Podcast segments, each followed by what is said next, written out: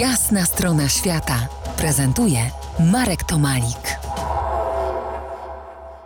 Gościem jasnej strony świata Piotr Strzeżysz, rowerzysta świata, autor czterech książek o marzeniach, laureat nagród książkowych i podróżniczych.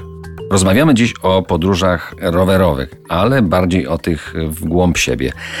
Po jasnej stronie świata gościłem i to nie tak dawno rowerzystów, którzy mierzyli się ze światem i myślę, a nawet jestem przekonany, że każdy z nich, tnąc przestrzeń, wjeżdża też głęboko w siebie, ale nie każdy chce o tym rozmawiać. Piotrze, jak jedziesz, to yy, uaktywnia się siódmy zmysł. Wspominasz o tym filmie Nie dojechać nigdy. Mówisz, że to zmysł bliski dotykowi. Co to takiego? To jest coś niesamowitego. To jest takie wewnętrzne poczucie, jakby prawie stuprocentowa pewność czegoś dziejącego się, czego ani nie widzisz, ani nie słyszysz, e, ani nie, nie, nie no, jakby żadnym zmysłem takim, który, który na co dzień e, używamy, mniej, mniej bądź bardziej świadomie, nie da się tego odczuć, ale da się to odczuć właśnie za pomocą, ja nie wiem czego, dla mnie to jest naj, najbliższe dotykowi, to znaczy ja na przykład czuję, że się coś dzieje wokół mnie, ja tego ani nie widzę, ani nie słyszę, ani nie, nie, nie, nie, no nie czuję zapachu, nie, nie mogę tego posmakować, ale mogę to w jakiś sposób mogę to dotknąć. Tylko nie, nie dotykam tego dłońmi,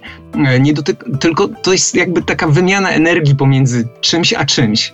Um, jest, jest po prostu coś w powietrzu, coś się dzieje, naprawdę, to jest coś niesamowitego, wiesz, i to nie jest, to, to, to nie jest nienormalne, to znaczy nic nie biorę, no jakby w pewnym momencie ten właśnie ten taki brak, brak bodźców zewnętrznych powoduje taka kompletna jakaś deprywacja tych no, rzeczy, no bo, bo to zazwyczaj dzieje się też w takich miejscach pustych, gdzie na przykład nie ma drzew.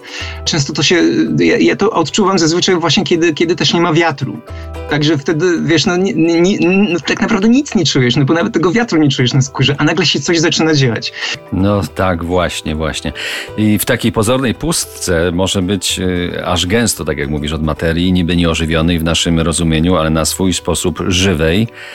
To może być jazda, fikcja, którą stwarza, y, funduje nasz własny umysł, albo właśnie dotknięcie tym siódmym zmysłem. Zostańcie z nami po jasnej stronie świata. To jest jasna strona świata w RMS Classic.